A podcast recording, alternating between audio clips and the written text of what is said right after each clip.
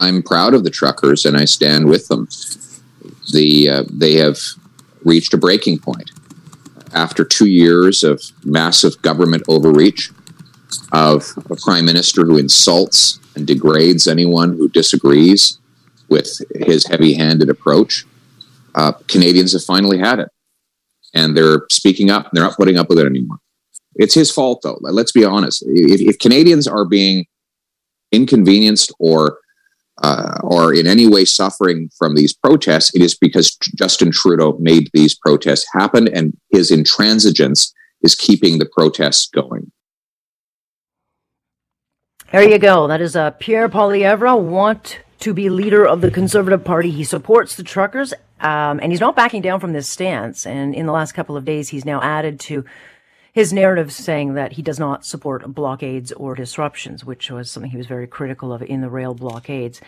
Uh, so far, he is the front runner in a race where uh, he's so far running alone. We've heard uh, Tasha Kheiriddin, who you hear on this station a lot, may jump in. Jean Charest's name has been floated. Peter MacKay has kind of been, I think, poking around. But so far, it is Pierre Poilievre's to win or lose or be alone in.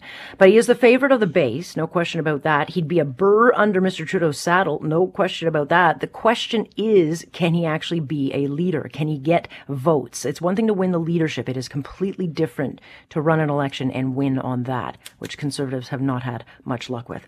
My next guest has been crunching the numbers, looking at the data, and says so far it's not adding up for Mr. Poilievre. His name is Philippe Fournier. He is with 338 Canada, which uh, does polling based on opinion polls uh, and looking at the electoral history of Canadian provinces and demographic data. Good to have you.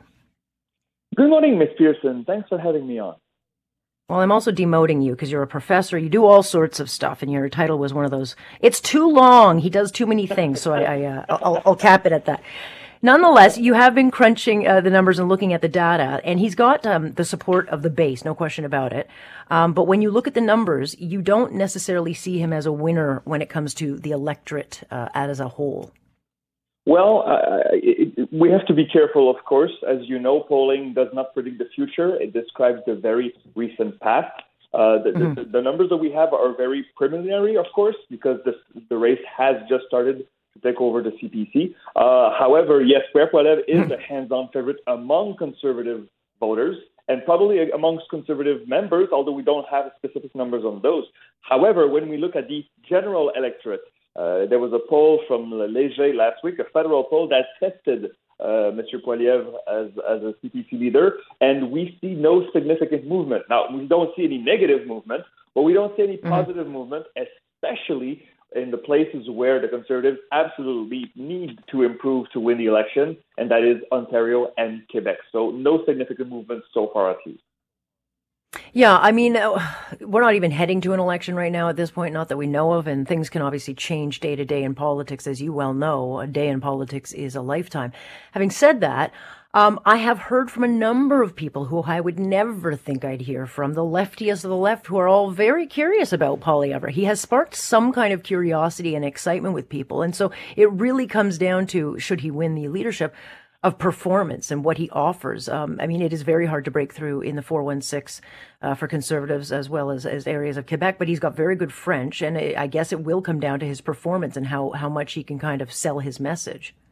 Oh, absolutely. It is, as you said, it's, it's very important to point out in the in the province I live in, in Quebec, if you can't uh, if you can't speak French uh, as fluently as, let's say, Mr. Harper did 10 years ago, mm-hmm. well, you have no chance of making any gains. And Andrew Scheer's French was was not really good. It was hard to understand him in the debate. Mr. O'Toole was a bit improved, but it was not great. But I heard uh, Mr. Poilievre speak on Radio Canada, and he was really mm-hmm. eloquent. And so, if mm-hmm. you're looking, okay. right and that's coming from a French person, so you're French Canadian. If you say, "Hey, he's eloquent," that's a pretty that's good start. yeah, it's a good start. And the, the Conservatives have ten seats in Quebec. However, when you look at the map, the electoral map in Quebec, the CAQ is right of center of François Legault, and so there are many CAQ voters that Mr. Poilievre could try to invite into his party. And so we're talking about if he does well in Quebec, we're talking about not 12 or 15 seats, but maybe 25 or 30, and that would be the the road to win for the Conservatives. If they don't win anything in Quebec, it makes it really hard to. They, then that means they have to run the table in Ontario. That's what it means. And so Poilievre yeah. has potential, but the numbers so far say it's lukewarm at best. Yeah, and I was reading um, some stuff about the social conservatives. He doesn't necessarily have that locked down either because they know that they have a power um, now to be the upsetter, and some of them don't uh, like his views on things like right to life, uh, uh, abortion issues, um, right to die. Those kinds of issues don't necessarily align with them. Whether or not they can kind of put some water in their wine and and vote for him anyway. I mean, these are not issues he said he would bring up during an election. But again, he doesn't necessarily have a lock on any one particular part of the base.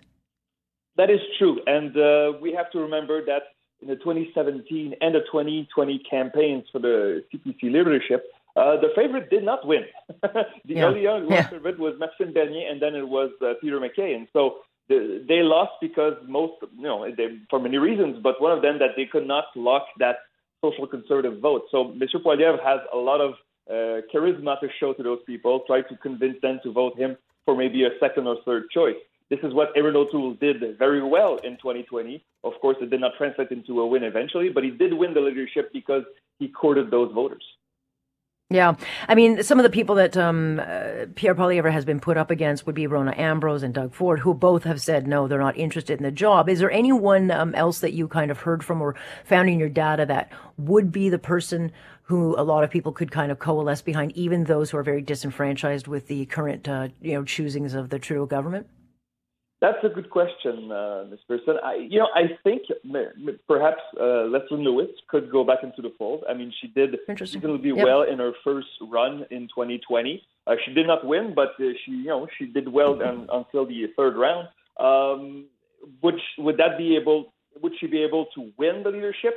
It's a big stretch. Uh, but who else? I mean, we've heard about Jean Charest. I don't believe it one mm-hmm. bit. I, he could mm-hmm. probably get a few votes from the more progressive wing of the party, but uh, his past, he has a lot of skeleton in his closet, and so I don't yeah. see it. Like working I, for Huawei, not necessarily a selling point. Oh, mm-hmm. absolutely. I heard about yeah. Patrick Brown. Uh, this is an interesting option for the Conservatives. I'm mm-hmm. not sure he would be interested necessarily, but I've heard uh, rumors that Patrick Brown could test the, the, the, waters to see if his name uh, would be popular within the party. Yeah, look, he uh, would do very well in the 905. I'm not so sure he's willing to give up a, a secure job uh, to run and try against mm. Poilievre. I guess it really depends on uh, what the polling internally says for him. Just before I let you go, Philippe, Poilievre has uh, attached himself to the trucking cause. He's put some distance with himself on it as far as the blockades and shutting down the parts of the economy. Um, this, I mean, leadership races are not the same as an election. And so, you know, there's a blurred line here of what the electorate will remember, but how damaging could that be to him?